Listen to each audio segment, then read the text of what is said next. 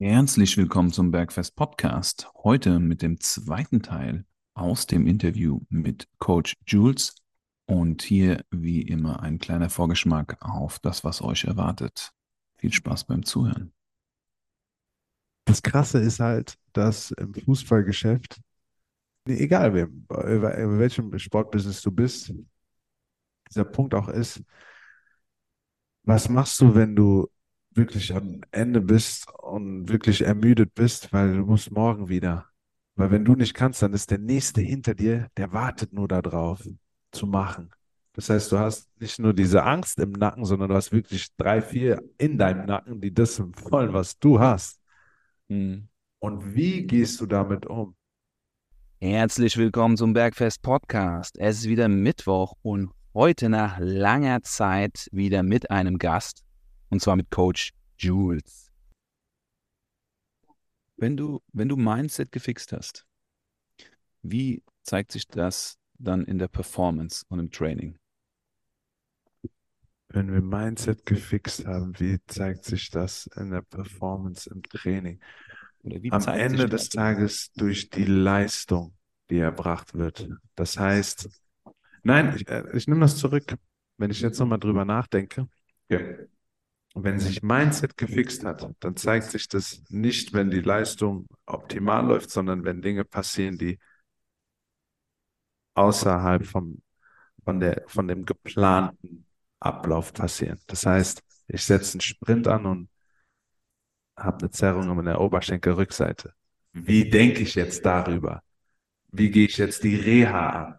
Ich komme ins Training und kurz bevor es das Mannschaftstraining losgeht, sagt der Trainer, ey, du machst heute Aufbautraining, obwohl du fit bist. Wie gehst du jetzt von dem Mannschaftstraining weg als Einziger und gehst ins Spielerersatztraining, wo du der Einzige bist?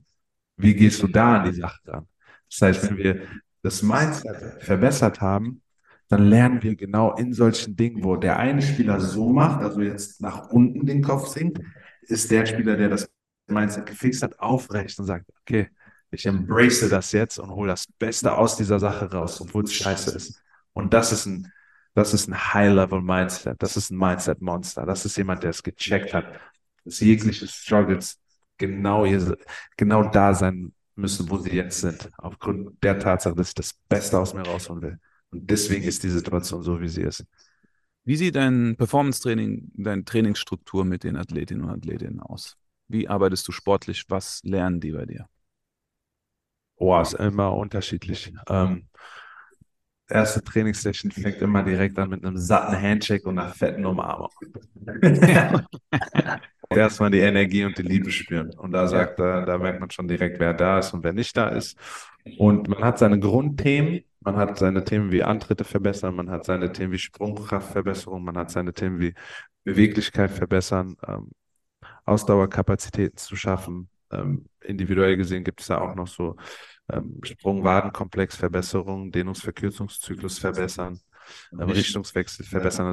Wir haben verschiedene Profile, da auch verschiedene Punkte, an denen wir ansetzen, diese zu verbessern. Und die können sich auch verändern aufgrund von einem Feedback, das von einem Trainer kommt, vom Verein zu dem Spieler, der dann zu uns kommt und sagt, ey, der Trainer hat gesagt, so, ich bin nicht bei den ersten Metern, sondern bei den letzten Metern vielleicht nicht so stark. Gerade können wir daran arbeiten. Alles klar, machen wir. Ey, so, ich habe das Gefühl, einbeinige Stabilität ist nicht so da. Wenn ich lande auf der linken Seite, so wie auf der rechten Seite, können wir da arbeiten. Und dann sind wir sozusagen die kontinuierliche Werkstatt, in der reingegangen wird, um das Auto zu checken, sprich den Körper und den Motor. Die größten 2 Schwachpunkte, die du bei der Mehrheit deiner Trainingspartner und Partnerinnen siehst, sind welche? Unterkörperbeweglichkeit, also im Sinne von Mobility, passive and active, also in der Lage, in gewisse Winkel zu kommen. Also Beweglichkeit in den Sprunggelenken sind bei allen wirklich nicht optimal, aber was ist schon optimal? Sie performen trotzdem auf höchstem Level, aber ja, Sprunggelenksbeweglichkeitseinschränkung ist auf jeden Fall ein Thema. Hüftgelenksinrotation ist auch bei vielen jetzt nicht so ausgeprägt, an der man auch gut arbeiten kann. Viele sind auch stark im Hohlkreuz. Und ansonsten hintere Oberschenkelkette auch bei vielen nicht so ausgeprägt, wie wir uns das gerne wünschen, um einfach wirklich mehr Power rausholen zu können, stabiler zu sein. Also das sind so die Punkte. Ich würde sagen, Sprunggelenksbeweglichkeit ist ein Punkt. Alles, was um die Hüfte geht, ist ein zweiter Punkt. Hast du so ein paar Fixes, die du standardmäßig, die gut funktionieren für Fußgelenksmobilität? Das oftmals in Zusammenarbeit mit einem Physiotherapeuten, der das Ganze dann vorher auflockert, damit wir dann in die Ranges reingehen können.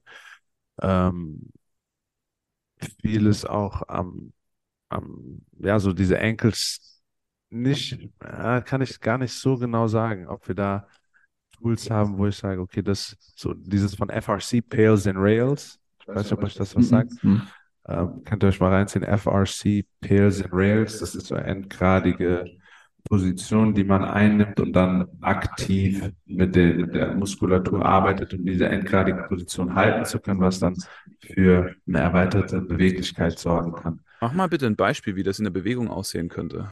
Du machst, wenn ihr jetzt zum Beispiel Ankle-Mobilisation macht, ja, wo ihr in einem Halbkniestand seid, Ankle-Mobility im Sinne von Halbknie auf den Boden und ihr geht mit dem Knie über eure Zehenspitzen, bis die Ferse hochkommt. Also kurz bevor die Ferse hochkommt, bleibt ihr da und dann versucht ihr aktiv die Füße hochzuziehen. Und werdet ihr den vorderen Schienbeinmuskel spüren und das wirklich dann für mehrere Sekunden halten, lösen und dann versuchen tiefer, also diesen Spannung, Entspannung, Antagonist und Protagonist. War es Antagonist, Protagonist? Antagonist, ne? Ah, genau, Antagonist, genau. Agonisten und Antagonisten, genau. Ja. Diesen Effekt, das heißt Spannung, Antagonist, Entspannung, Agonist und das dann versuchen, immer weiter rein in die Beweglichkeit reinzukommen.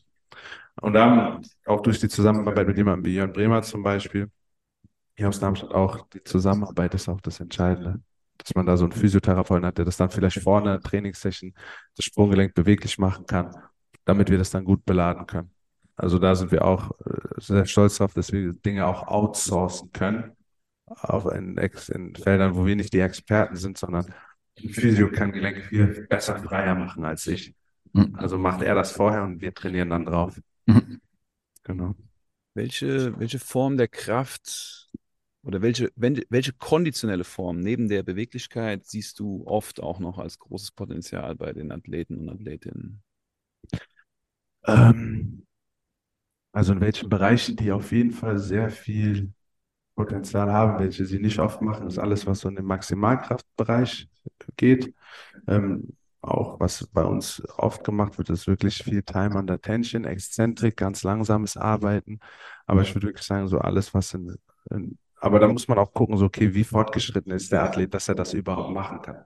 Und wenn wir jetzt Max sehen, ob wir jetzt 85 bis 97% Maxkraft wirklich machen, ist die eine Sache. Aber wir versuchen da schon ab und zu Fenster der Möglichkeit zu sehen, wo wir Athleten gut beladen können, damit sie in der Lage sind, gegen maximale Kräfte gegenwirken zu können, um diese dann auch auf dem Platz wiederzugeben, was natürlich auch einen enormen Mehrwert für die Psyche auch bietet. Wenn da ein Athlet ist, der in der Lage ist, Backsquat mit über 100 Kilo zu machen für 3 oder 4 mit guter Form, wird sich natürlich dann auch auf dem Platz zeigen, dass er sich stabiler fühlt. Genauso wie auch das Kreuzheben oder auch ein Bulgarian Split Squats mit 2 24er Kettlebells auf jeder Seite im Alter von 18 Jahren. Wenn er Rearfoot Elevated Split Squats machen kann für 3, 4, 5 Wiederholungen mit über 40 Kilo, dann hat das auch einen psychischen Effekt auf seine Performance am Ende des Tages. Also High Load im Sinne von Gewicht und wenig Wiederholung machen wir auch sehr oft. Ist es essentiell für den Speed? Also eine starke, hohe Maximalkraft? Ja, schnelle Muskelfasern, dass die aktiv sind, die bei vielen schon präsent sind. Wir kitzeln die da vielleicht nur noch mal raus. Und genau, einfach um diesen Output zu generieren, legen wir da auch viel Wert drauf, Spieler dahin zu entwickeln über einen gewissen Zeitraum, weil, also wir starten jetzt nicht mit jemandem direkt mit 3x3 oder 3x4, sondern wir entwickeln uns dahin über einen gewissen Zeitraum, dass er in der Lage ist, komfortabel das machen zu können und genau, für den Speed auch. Aber wie gesagt, je nach Profil, brauche das überhaupt? Ja, nein. Haben wir die Zeit dafür? Ja, nein. Wie sieht die Trainingsbelastung im Verein aus? Da müssen wir ja alles nur mehr oder weniger supplementieren und hinzufügen, was sie nicht bekommen. Und dementsprechend versuchen wir da einfach nur eine Symbiose zu kreieren in der Zusammenarbeit. Machen die Profispieler schon Krafttraining im Verein? Also wenn jetzt hier von den Darmstädtern hast du ja ein paar Leute gehabt, machen die schon Krafttraining? Ja, also die machen alle Krafttraining und deswegen ist ja oft vieles schon abgedeckt und wir schauen drauf und gucken, okay, können wir da noch ein bisschen was mehr hinzufügen, weil oftmals ist es ja so, die haben nicht die Kapazität, dass ein Trainer oder zwei für alle da und wir gucken dann einfach nur individuell auf dich und sagen, okay, lass uns auch schon mal schauen, dass wir die Bewegungsqualität verbessern, damit es auch da ankommt, wo es ankommen soll. Verspürst du das überhaupt dort? Und dann können wir uns einfach die Zeit nehmen und da an gewisse Übungen dran arbeiten, um die Bewegungsqualität zu verbessern, die du da ja auch dann in deinem Mannschaftstraining im Team umsetzt, um da einfach sicherer zu sein. Und das ist halt unsere Aufgabe auch. Aber die machen das alle schon und wir unterstützen das Ganze nur und helfen denen dabei, dass sie das bei sich im Verein, wo es drauf ankommt, noch besser machen können. Mhm. Ja, beantwortest deine Fragen, Marco. Super Frage. Mikrofon. Immer wieder ran ans Mikrofon. Ansonsten alles geil. Ich will jetzt was zum Alter fragen.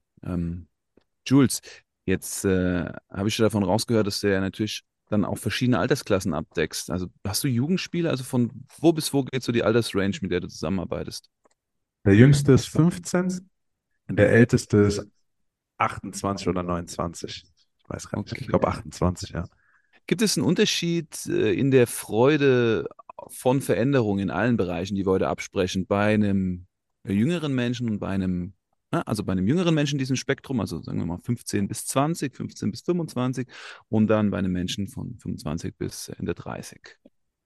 Nee, nicht anhand des Alters, sondern eher anhand der Persönlichkeit. Das heißt, es gibt manche, die sind jünger und die sind einfach von ihrem Typ Mensch her nicht so emotionsgetrieben, dass man das merkt, so wow, ich habe jetzt meine Sprungkraft um 7% verbessert. Und dann ist einfach, okay. Dann hast du jemanden vielleicht, der hat seine Sprungkraft um 3% verbessert und der ist dann so voller Euphorie. Aber das hat nichts mit dem Alter zu tun, sondern mit der Persönlichkeit. Und das spiegelt sich auch dann in anderen Situationen wieder. Das heißt, letzten Endes sind das nicht wegen dem Alter, sondern wer die Person ist. Aber das zeigt sich dann auch in anderen Dingen so. Manche zelebrieren es richtig krass, wenn sie einen leckeren Kaffee gemeinsam trinken, die sind dann so voll so, boah, das schmeckt so gut. Und der andere ist einfach so emotionslos so. Okay. Ich finde das nämlich sehr spannend, weil wenn wir so uns schon mal in den nächsten Bereich vorarbeiten, der Recovery-Aspekt, der Regenerationsaspekt, der ist ja auch sehr stark von der, wie nehme ich das, was ich in Mindset verändere, was ich in Performance verändere, überhaupt selber wahr? Weil bin ich die Persona, die immer unzufrieden ist, dann werde ich definitiv schlechter regenerieren. Bin ich die Person, die dankbar ist, die selber ihren Fortschritt akzeptiert, werde ich meine Regeneration besser angehen, um so ein bisschen die Brücke zu schlagen zur Regeneration. Wie sensitiv sind die Menschen da mit sich und mit diesem Thema? Was ich auch erst über viele Erfahrungen gelernt habe, ist, dass wir am Ende... Wir reden jetzt über Stressmanagement und das ist für den Körper letzten Endes egal, ob es über Krafttraining kommt oder über Streit mit der Freundin. Stress ist Stress. Der Körper versucht einfach damit klarzukommen. Und was bei uns, das geht dann so in Richtung Coaching. Das heißt, dass wir verstehen, dass Stress, den wir auf dem Platz haben, plus Stress, den wir privat haben, plus Stress, den wir uns geben, wenn wir zu viel Input generieren, die Regeneration verzögert, was letzten Endes dazu führt, dass wir uns nicht von Einheit zu Einheit bestmöglich regenerieren. Das heißt, was wir versuchen, ist da auch im Grunde genommen Stresssituation zu identifizieren und Wege zu finden, wie kann ich, wie du schon gesagt hast, Marco, im Endeffekt entspannter damit umgehen und mich nicht so arg stressen, wenn das jetzt nicht so klappt, wie ich es gerne hätte. Weil, wenn, wie du schon gesagt hast, eine easy mind hat bessere Fähigkeiten zu regenerieren, zu entspannen. Erst die Spannung und dann das Ende der Entspannen. Und das ist letzten Endes auch sehr individuell, wo wir einfach versuchen, Dinge zu identifizieren. Wir haben mit einem auch so ein Wugband mal angewendet, um mal zu gucken, so wie ist der Schlaf, wie ist die Belastung letzten Endes im Training, wie ist die Belastung mit unserem Training, und versuchen da Dinge zu identifizieren. Und letzten Endes sind wir mit einem ganz guten Modell gefahren, was von Charlie Francis, dieser legendäre Track-and-Field-Coach, Leichtathletik-Trainer, mit dem High-Low-Modell.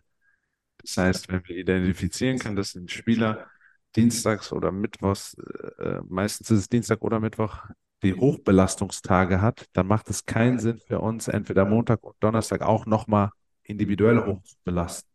Das heißt, dadurch, dass wir das erkannt haben, setzen wir das Training entweder an einem Dienstag noch an oder an einem Mittwoch, damit wir gewährleisten können, dass die niedrigen Tage, also wo wenig Belastung ist, auch wirklich wenig belastet wird, damit der Körper wieder sich regenerieren kann. Und so ist das Stressmanagement und so identifizieren wir, okay, da können wir viel besser regenerieren, wenn wir Muster erkennen und verstehen, okay, wir identifizieren Hochbelastungstage und wir identifizieren Niedrigbelastungstage. Und das passen wir dann dementsprechend an. Also du würdest lieber auf einen Hochbelastungstag noch mehr Belastung draufpacken, als auf einen Niedrigbelastungstag. Genau. Belastung draufpacken. Ja. Mhm. Damit der Spieler auch weiß, okay, heute ist Montag, Dienstag, okay, morgen wird ein harter Tag. Mhm. So gehe ich auch rein. Ich hole alles raus. Warum? Weil ich weiß, Mittwoch ist Piano. Mhm. Vice versa, Mittwoch ist ein harter Tag, alles klar. Ich weiß aber, Donnerstag kann ich regenerieren, massieren lassen, jegliche Regenerationsanwendungen, die du meinst, helfen dir. Und dann geht es Freitag wieder los. Also ist die Denkweise wieder entscheidend, dass ich weiß, heute gehe ich all out. Warum? Ich kann Donnerstag wieder aufladen und dann Freitag wieder all out. Hast du Athleten, die damit ein Problem haben, low zu machen? Also die immer denken, sie müssen jeden Tag high machen, um noch schneller zu kommen. Ich weiß nicht, ich habe es in dem Buch von Tim Grover gelesen, dass Kobe Bryant zum Beispiel so ein Typ war, der eher immer zu high gemacht hat. Michael Jordan konnte das wesentlich besser einschätzen, wo er mal low machen muss. Ist es bei dir auch auffällig, dass manche Leute das schwerer haben?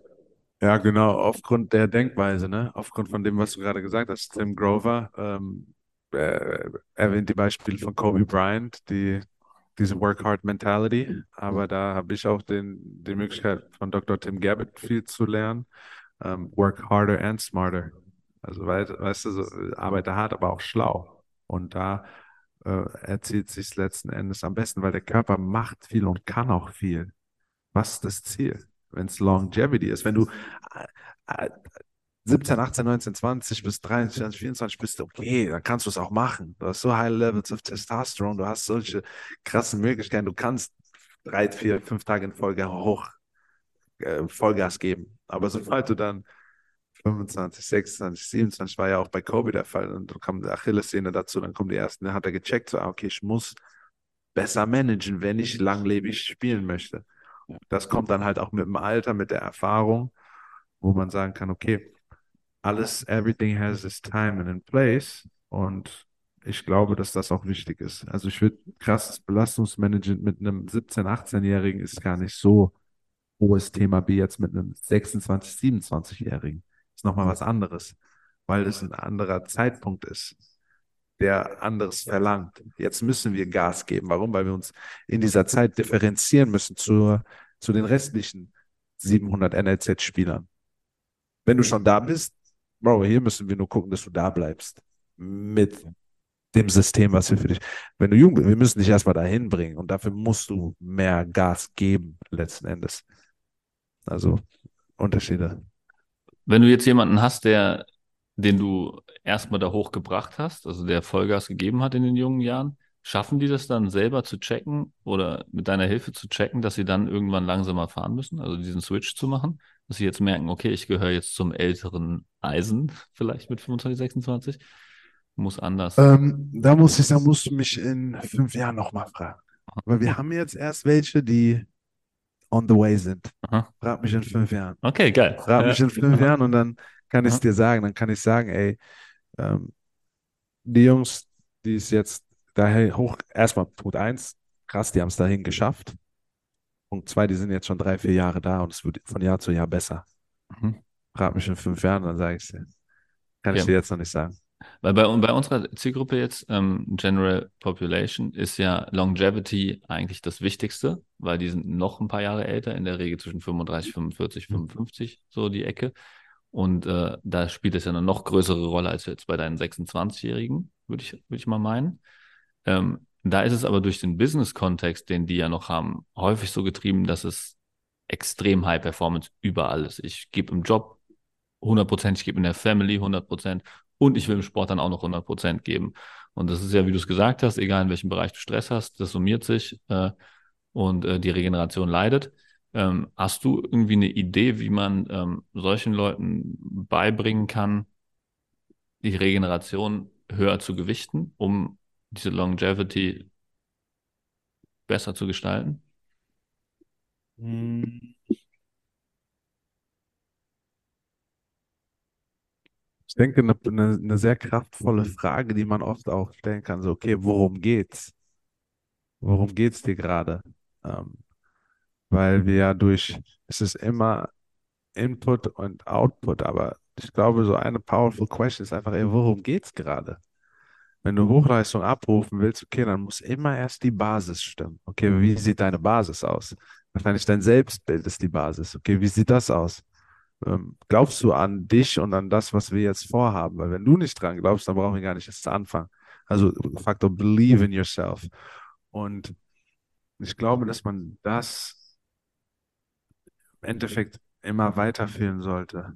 Aber ich glaube, ich kann jetzt nicht auf Anhieb sagen, wie man diesem Regenerationsteil noch mehr Value geben kann, weil er auch nicht so sexy ist.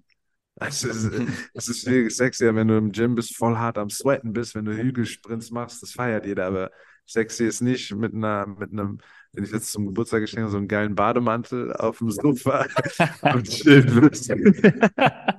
Ist halt nicht so sexy, wie wenn du in deinem Fitness-Gear am Rumrennen bist. Letzten Endes ist es so und man muss einfach durch die Erfahrung das Ganze erleben, zu sagen, ey, ich feiere es gerade richtig, morgens einfach auf dem Sofa zu liegen mit meinem absoluten rammen Bademantel und einfach am Chillen bin. Weil ich weiß, ey, okay, morgen gebe ich geisteskrank Vollgas und dafür muss ich mein Handy aufladen. Und das ist mein Aufladen. Und wenn man das versteht, dann ist das, glaube ich, auch ein sehr, sehr positiver Effekt. Also wirklich ausprobieren, was tut dir gut. Und das, was es ist, was dir gut tut, ist dein Aufladen. Und das musst du, nachdem du dich entladet hast, machen, damit du wieder dich entladen kannst. Und das ist, glaube ich, auch so ein Effekt, den man erzielen kann durch Conversations, durch Gespräche, um am Ende des Tages ja Recovery mehr Liebe zu geben. Was auch ein gutes Recovery-Tool ist. Ja, Selbstliebe. Wir hatten ja die letzte Folge High Performance und Regeneration 146. Letzte Woche ging die raus. Und da hatten wir das auch schon mal angeschnitten. Und ich habe 2 Punkte jetzt. Einmal die Erfahrung, die ich in Bezug auf Regeneration bei meinen Hospitationen gemacht habe, weil ich habe auch im Leistungssport, im Profifußball tatsächlich, ich war bei Hoffenheim, bei Mainz, habe ein paar Kontakte, die ich mich da immer austausche und dann einmal etwas, was wir auch aus der Zusammenarbeit mit unseren Kundinnen und Kunden gemerkt haben. Das Erste, was ich sagen will, ist die Erfahrung auch, die ich bei Hoffenheim gemacht habe mit Stefan Kießling, der jetzt für den DFB arbeitet, oder bei Patrick Kahn, der damals Mainz und jetzt bei Bayern München ist in der Jugend. Am Ball bleiben, konsistent bleiben, dich nicht verletzen. Das ist viel wichtiger, als auszufallen. Und das sollte das Ziel sein, dass wir uns klar machen, wenn wir lange aktiv und fit bleiben wollen, wollen wir konstant lange aktiv und fit bleiben und keine Ausfälle, keine Verletzung, keine Krankheit. Und dafür müssen wir regenerieren. Und jetzt den Übertrag zur Erfahrung, die wir so bisher gesammelt haben. Was ist der Antreiber, warum du Sport machst? Warum du auf alles achtest? Viele Leute haben ein Ziel, aber im Nacken sitzt die Angst. Die Angst vom Scheitern, die Angst, schwach zu sein, die Angst, vulnerable zu sein, die Angst, weak zu sein, soft zu sein. Und Recovery ist oft damit gelabelt, ich mache einen Break und die anderen nicht. Ich sage, ich bin verhärtet an meiner Muskulatur und der andere nicht. Also ich muss mir eingestehen, dass ich fertig bin, dass ich drüber bin, dass ich jetzt eine Pause brauche. Viele Menschen machen das nicht. Gerade in dem Bereich Corporate, Finance, diese Position, ganz und gar nicht. Schwäche sich einzugestehen, überhaupt nicht anwesend. Ja, und dann hast du mit 40 einen Burnout. Ähnlich bei einem Sportler oder einer Sportlerin. Nicht zum Physio zu gehen, eine Trainingspause zu machen, zack, hast du einen Muskelfaserriss. Ja, ähnlich bei einer Gen Pop. Ja, Konstanz nicht gehalten, Regeneration nicht eingehalten und dann bricht das ganze System, was du dir aufgebaut hast, an Ernährung, an Regeneration, an Mindset zusammen, weil du es einfach als zu stressig empfindest, darüber nachzudenken. Absolut, 100%. Eine Sache, die ich noch hinzufügen würde, erstmal krass, Marco, dass du bei Mainz und Hoffenheim auch gekickt hast, wusste ich gar nicht. Nicht gekickt, geschaut, zugeschaut, hospitiert. Ah, so hospitiert, okay. Im Athletiktraining zugeschaut. Und okay. Das Krasse ist halt, dass im Fußballgeschäft, egal wem, in welchem Sportbusiness du bist, dieser Punkt auch ist, was machst du, wenn du wirklich am Ende bist und wirklich ermüdet bist, weil du musst morgen wieder. Weil wenn du nicht kannst, dann ist der Nächste hinter dir, der wartet nur darauf, zu machen. Das heißt, du hast nicht nur diese Angst im Nacken, sondern du hast wirklich 3, 4 in deinem Nacken, die das wollen, was du hast. Mhm. Und wie gehst du damit um? Und deswegen ist es immer eine Frage, Kapazität ist gleich Belastung. Also Capacity Kapazität / Belastung. Das heißt, wenn du mehr Kapazität hast, als die Belastung ist, bist du im Plus. Wenn aber die Belastung höher ist als deine Kapazität, dann bist du sozusagen wie im Minus. Und deswegen wollen wir Situationen kreieren, wo du so viel Kapazität schaffst, dass, wenn du belastet, dass die nicht über deiner Kapazität ist. Und das schafft man, indem man kontinuierlich dran bleibt, Woche für Woche, Monat für Monat. Du bist nicht nur Profiathlet für deine Saison, sondern du bist Profiathlet 12 Monate im Jahr. Für dich selbst. Das muss man einfach auch verstehen. Genauso wie Gen Pop. So, das ist nicht nur, wenn du deine 20 Kilo verloren hast, ist vorbei, sondern it's a way of life. That's the game of your life. Und das willst du verändern. For longevity. Bei uns auch. Longevity ist bei uns auch dasselbe, so langlebig die Karriere. Okay, was können wir machen? Da müssen wir einfach besser drin werden. Alles Intake und Recovery. Jetzt fehlt uns noch ein Bereich, die Nutrition, die Ernährung. Also wir haben Workout, wir haben Performance-Mindset. Wie führen wir Energie zu uns? Wie tanken wir den Tank voll? Was sind da so deine Erfahrungen in deiner Arbeit? Da habe ich schon zum Philipp gesagt, da werde ich wenig sagen, weil das noch ein Bereich ist, wo wir uns noch nicht so aufgestellt haben, was wir sehr stark auch outsourcen, wo ich auch gerne Philipp seinen Take haben wollen würde, weil das auch so ein umstrittenes Thema ist, wo ich auch sage, da ist sehr viel Confusion drin. Nichtsdestotrotz, es ist für uns auch genau dasselbe. Die meisten von uns kriegen nicht genug Proteine zu sich. Das sind so die Basics. Nichtsdestotrotz, wie machst du es bei deiner General Population, wo ich sagen kann, das kann ich vielleicht mitnehmen, um meinen Athleten zu geben, damit sie letzten Endes ihren Körper besser fuelen, um Hochleistung abzurufen. Ja. Da wäre die erste Frage, warum kriegen sie nicht genug Protein zu sich? Was sind die Ursachen? Laziness oftmals, würde ich sagen, das Bewusstsein nicht dafür und auch vieles nicht klar ist, so, dass es so wichtig ist, diese Importance of High-Protein-Diet, besonders im Leistungssport mit den Fetten und den Kohlenhydraten, aber besonders diese High-Protein-Komponente einfach nicht so ernst oder wahrgenommen wird, was für eine wichtige, essentiell wichtige Rolle das auch hat für besonders auch Regenerationskomponenten. Und da glaube ich, das ist auch einfach nicht so sexy wie das Krafttraining, wie das Spielen. Es ist nicht so sexy, sich in die Küche hinzustellen und geil zu kochen, gesund zu kochen. Vielleicht, wenn es auch keiner sieht. Aber letzten Endes, wenn du an einem Punkt bist, wo du nicht die Ressourcen hast, jemanden zu bezahlen, denn das machst, musst du es selber machen. Und wenn du es checkst, dann wirst du erfolgreicher werden. Ja, also ich mache es ähnlich wie du. Du hast am Anfang gesagt, warum bin ich nicht gut genug? Weil ich nicht auf die richtigen Sachen fokussiert habe. Deswegen Fokus auf die richtigen Dinge, auf die mächtigsten Dinge in der Ernährung ist das, was ich versuche mit meinen Kunden durchzuziehen. Proteine und Kalorien sind die absoluten Basics, die müssen passen. Warum müssen die passen? Weil Körpergewicht eine mächtige Komponente ist. Ich nehme an, auch bei deinen Athleten, weil es ist einfach viel einfacher, 1 Kilo Körperfett zu verlieren, als 1 Kilo Muskelmasse aufzubauen. Das ist einfach schneller und viel einfacher. Das heißt, es ist so die einfachste Stellschraube, die man hat, Körperfett reduzieren, weil wenn du deinen Speed mit deinen Athleten optimierst, ist super. Wenn du aber einfach 1 Kilo Bauchfett oder 1 Kilo Körperfett reduzierst und den gleichen Speed hältst, ist der Athlet einfach viel schneller, weil er weniger Masse beschleunigen muss. Ne? Das heißt, Kalorien und Proteine auf ein Level zu bringen, Proteine für den Muskelerhalt, Kalorien für die Steuerung deines Körperfetts, Körpergewichts. Wenn du die beiden Stellschrauben hinkriegst, dann ist schon, das sind die 20%, die 80% deines Erfolges ausmachen. Mhm. Den Rest kann man dann Gut Healthiness, bla bla bla, Mikrobiom optimieren und so was, die Biochemie, diese ganzen Raketenwissenschaft, die kann man ja hinten on top noch machen oder sowas, ja. Aber wenn die Basics nicht passen, wenn Kalorien und Proteine nicht on point sind, dann braucht man nicht bei der Raketenwissenschaft anzufangen. Es ist so, dass in dem Kontext dann, wenn wir jetzt über Kalorien sprechen, ist ja oftmals aus dieser Bodybuilding-Szene zählen. Mhm.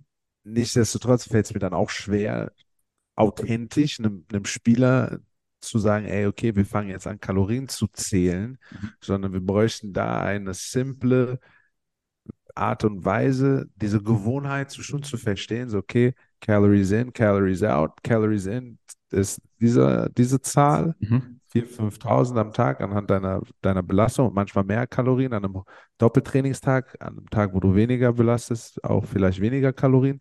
So ein Tool, wo man sagen kann, ey, damit lässt es sich in der Regel, vielleicht aus der Erfahrung, die du mit Jen Pop hattest, in der Regel gut fahren, jemandem das beizubringen, ohne dass er jetzt eine Waage sich kaufen muss und anfangen muss, sein Essen zu wiegen. Also wie genau dein Tracking ist erstmal gar nicht so entscheidend, weil die Waage ist der Output, also das, was du auf der Waage an Veränderungen siehst, ist der einfach, also Wiegen schafft jeder, glaube ich, einmal täglich, dann Wochendurchschnitte bilden und Wochendurchschnitte miteinander vergleichen, kannst du auch für den Athleten zur Not machen und daran siehst du halt, ob du im Defizit oder im Überschuss bist, ne? Geht das Gewicht runter, bist du im Kaloriendefizit, geht das Gewicht hoch, bist du im Überschuss, bleibt das Gewicht konstant, bist du on Maintenance Calories, ne? Und dann kannst du einfach gucken, okay, wenn der im Defizit ist und eigentlich zunehmen sollte oder wenn er gerade zunimmt oder gleich bleibt und eigentlich Gewicht reduzieren will, Körperfett reduzieren will, einfach grob die Ernährung checken mit den Leuten, vielleicht beobachtest du auch, was die so essen und dann einfach ein paar hochkalorische Sachen, die nicht essentiell für die Lebensqualität deiner Athleten sind, rausschmeißen. Ne? Also sei es vielleicht statt der Tafel Schokolade vorm Spiel einen Riegel wegnehmen oder sowas von der Schokolade sozusagen, ja, du isst nur noch 90% der Tafel, hat vielleicht den gleichen Effekt, aber du sparst irgendwie 100 Kalorien oder was und das sind 100 Gramm, die du pro Woche, ne? Also je nachdem, wie oft du das machst mit der Schokolade, aber einfach so einfache Sachen, die nicht wehtun, rausnehmen, die Kalorien rausziehen und dann gucken, geht jetzt das Gewicht Woche für Woche runter, dann musst du nicht gezielt Kalorien tracken, aber kannst trotzdem Körpergewicht, Körperfett optimieren. Smart. Ist gut. Und genau das sind die Punkte. Ist einfach versuchen, ein Konstrukt zu kreieren, ein System zu schaffen, wo das auch, was es ja auch hat, einen positiven Einfluss auf die Leistung letzten Endes hat. Weil wenn du auch in der Umkleidekabine bist und ein T-Shirt ausziehst und auf einmal Leute sehen, dass du Chisel bist, ripped, ist natürlich auch dann so krass, Digga, was hast du gemacht? Mhm. Ich habe stark trainiert, ich habe auf meine Ernährung geachtet und meinen Schlaf optimiert. Das sind ja die 3 Basics, die sehr schwer sind, bei vielen aufgrund von Gewohnheiten, die man, wenn man das lernt zu optimieren, letzten Endes die Wahrscheinlichkeit für Higher Performance da sein wird und auch diese auch zu halten. Ja. Und da Das ist ein guter Punkt. Ein Trick vielleicht noch, haben wir auch häufig schon in Podcast-Folgen erklärt gehabt, wenn du mehr Proteine isst, also einfach den Spielern erklärst, was ihre Lieblingslebensmittel mit viel Protein sind, dass sie davon mehr essen sollen, plus mehr Gemüse, vielleicht findest du irgendeine Gemüsesorte, die gerne essen, isst die beiden Sachen mehr und du wirst automatisch weniger Kalorien zuführen, weil du einfach mehr Sättigung hast. That's it. Weniger Kalorien, ja. Ja, keep it simple. Ja. Und fang, wenn du, das ist ein sehr guter Tipp, wenn du anfängst, das umzusetzen, dann hast du höhere Wahrscheinlichkeiten, langfristig dann auch die Erfolge davon zu erzielen. Ja. Das ist sehr simpel angewendet. Top. Hast einen Haufen Vorteile von Proteinen. Selbst wenn du nicht trainierst, aktiv und mehr Protein isst, hast du einfach eine höhere Proteinsynthese, dementsprechend höhere Testosteronproduktion, höheres Muskelwachstum. Einfach auch nur, wenn du dort sitzt, wenn du den Stoffwechsel dementsprechend antreibst, bis zu einem gewissen Grad, dann bestehen wir alle aus Proteine zu 80%. Wenn wir das Wasser wegziehen, was bleibt übrig, das sind 80% Proteine. Das heißt, aus Recovery-Aspekten auch ein riesiger Vorteil. Durch die ganzen Gemüsesorten decken wir die ganzen Mineralien und Spurenelemente mit ab, sorgen für eine gesunde Darmflora, eine Sättigung, vermeiden Heißhunger. Regelmäßigkeit könnten wir noch betonen, gerade für Spieler und Spielerinnen, die viel reisen, die Vorbereitung von Lebensmitteln, die zur Verfügung zu haben, die schon vorgekocht in der Tupperware. Da gibt es ja mit Prep My Meal, mit Eat Clever, gesunde Lieferservice. Wenn die Spieler und Spielerinnen es sonst nicht hinkriegen, sich bekochen zu lassen oder es zu delegieren, dass sie selber sich darum kümmern, dass sie es geschickt bekommen und dass sie einfach konstant Verfügbarkeit haben in der Regenerationsphase an Lebensmitteln, die das Ziel haben, was Philipp gesagt hat, Protein und Gemüseziel. Also das ist auch ein Riesen-Struggle bei allen, mit denen wir zusammenarbeiten. Wann und wo setze ich mir die Phasen, dass ich esse oder dass ich Essen zubereite oder dass ich Essen zur Verfügung habe? Ich meine, Athleten haben den Riesenvorteil, dass sie einen Haufen Bewegung haben. Das heißt, die haben einen sehr hohen Kalorienumsatz. Das heißt, sie haben es sehr, sehr leicht, die richtigen Nährstoffe zuzuführen und auch sehr einfach in ein Kaloriendefizit zu kommen. Man muss mal halt gucken, wie performen die auf dem Kaloriendefizit. Das ist halt die andere. Das ist auch so eine Sache, das passt es jetzt gerade. Und deswegen sind ja auch so Sachen wie Vorbereitung so entscheidend, um da noch zu justieren, weil du nicht in dem Chaos drin bist, was der Ligabetrieb mit sich bringt. Also in der Season, ich bin ja kein Angestellter bei einem Verein, aber ich verstehe das Konstrukt, dass da so viel Chaos ist. Und da ist es am schwierigsten, noch so zu justieren und Dinge auszuprobieren.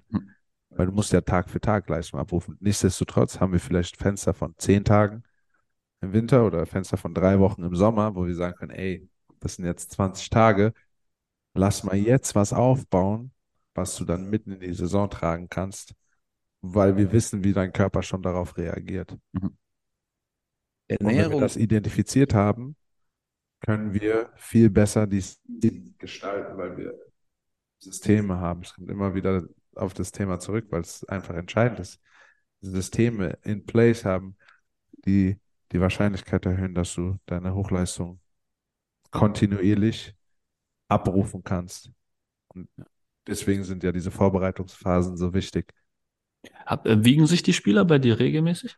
Nicht regelmäßig. Es kommt drauf an. Bei manchen haben wir das Thema gehabt, Body Composition. Da war ich dann immer im Sportraum in Mainz und haben da auf der Inbody 770 die Bewegung gemacht über einen gewissen Zeitraum, um die Verbesserung dann auch sehen zu können. Aber die wiegen sich nicht täglich, sodass du jetzt Wochendurchschnitt hättest. Nee. Weil das wäre ein cooler Punkt, weil wenn du die Wiegungsdaten hättest, könntest du im Nachhinein checken, okay, in Phasen, wo das Gewicht runtergegangen ist, hat der Spieler vielleicht niedriger performt, in Phasen, wo das Gewicht hochgegangen ist, höher performt oder umgekehrt. Und dann kannst du daraus was ziehen, ohne dass du irgendwas verändern musst, weil wenn der es eh nicht im Blick hat, kannst du vielleicht einfach Daten sammeln, ohne dass du was veränderst.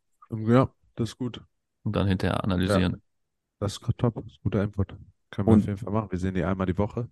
Ja. Kann man einfach sagen, ey, einmal mal draufspringen, dokumentieren. Und oder die wiegen sich täglich und tragen das einfach in der App ein, wenn die das hinkriegen. Also sie sich täglich... Das ist auch so eine Frage.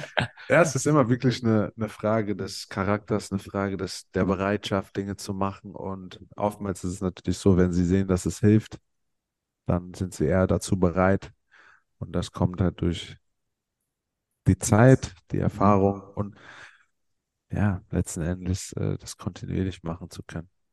Ich bin halt, wie Jonas Dodo sagt, ein Simpleton, einfach es simpel zu halten, ein bisschen weniger als mehr und einfach zu gucken, so, okay, weil ich so oft schon Dinge versucht habe, die dann einfach mal passiert sind, aber dann irgendwo untergehen und dann auch so, okay, was kann ich wirklich stark beeinflussen? On a daily basis ist wirklich, was ich gesagt habe, so Mindset ist auf jeden Fall dann Nummer 1 und dann dieses Output-Training, physisches Training und für den einen oder anderen auch die Whoop-Uhr zu sagen, ey, es ist nicht subjective data, sondern es ist all objective.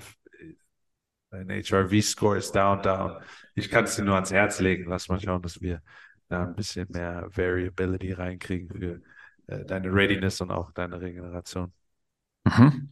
Ein sehr gutes Beispiel, um jetzt alle Hörer und Hörerinnen abzuholen, die der Ernährung einfach noch nicht viel haben zukommen lassen. Wir haben uns eben gerade über Mindset unterhalten, über Performance und Recovery. Und wenn du keinen Intake hast, dann schwinden diese 3 Faktoren. Du kannst dir noch so sehr den Arsch aufreißen. Wenn du nicht gut isst, du bist, was du isst. Und der Body, der keeps the score. Ernährung wird dein Mindset verändern, weil du eine andere Chemie in deinem Gehirn hast, wenn du dich gut ernährst. Es wird deine Performance verändern, weil du einfach andere Sachen zur Verfügung hast, mehr Energie bereitstellen kannst für Performance. Es wird deine Regeneration verändern, weil du in diesem Zeitfenster einfach Sachen in deinem Körper zur Verfügung hast. Wenn du die Ernährung hinten anstellst, weil du meinst, du musst 2-mal mehr im Kraftraum sein, wirst du verlieren. Wenn du die Ernährung hinten anstellst, weil du meinst, du musst keine Ahnung was machen, auf jeden Fall nicht essen, wirst du verlieren. Ernährung ist die Basis dieser Pyramide, über die wir jetzt die letzten 60, 70 Minuten gesprochen haben, und du musst dich diesem Thema stellen. Wenn du dich diesem Thema nicht stellst, wirst du dein Rennen und deinen Traum sehr schwer erreichen. Und Ernährung, gute Ernährung macht es so viel einfacher. Das ist ein Riesenpotenzial. Ja, war eine geile Rundumabdeckung von den Themen. Und ich habe heute extrem viel mitgenommen von Jules, auch über Mindset. Ich glaube, da ist bei unseren Kunden extrem viel Potenzial noch, was wir von Jules jetzt lernen können. Also mega wertvoll heute, was wir gehört haben. Ich höre mir die Podcast-Folge auf jeden Fall auch nochmal in Ruhe an, weil das ist echt, da kann ich sehr viel für mich mitnehmen, für unsere Kunden mitnehmen. Ja, vielen Dank dafür, Jules. Yes, war mir eine Ehre, hier sein zu dürfen. Keep growing, keep going, ihr beide, und man sieht sich bestimmt noch öfter. Jules, wo sehen dich denn alle Menschen, die das jetzt gehört haben und dich noch nicht kennen? Wo finden sie dich? Wo sehen sie dich? Einmal auf LinkedIn natürlich, Julius Span mit Doppel-N, und auf Instagram coach.jules und auf Instagram NoEgoSports. Und alle, die Philipp und mich zum ersten Mal hören, ihr findet uns in den Shownotes, die in jeder Folge vom Bergfest immer hinzugefügt sind. Also scrollt nach unten, auch weiterführende Links, und teilt es allen. Teilen ist einfach das Beste. Teilt allen Leuten, die ihr sich abgeholt fühlen oder für die es interessieren könnte, diese Folge. Und jeder lernt von jedem hier. Ich habe auch sehr viel von dir gelernt, Jules, heute. Du hast eine sehr ruhige und umgängliche Art. Das ist sehr sympathisch. Und mit dir zusammenzuarbeiten kann bestimmt einen sehr, sehr abholen. Ich wünsche dir auch weiterhin, was das angeht, noch viel Erfolg. Schön, dass du heute bei uns warst. Gleichfalls, Männer. Until then. Stay blessed. Nächste Folge 193. Ja, du Mindset-Monster. Ja. Jules ist Mindset-Monster auf jeden Fall. Ja, macht's gut da draußen. Ciao, ciao. Ciao und bis Samstag zum Kurzimpuls.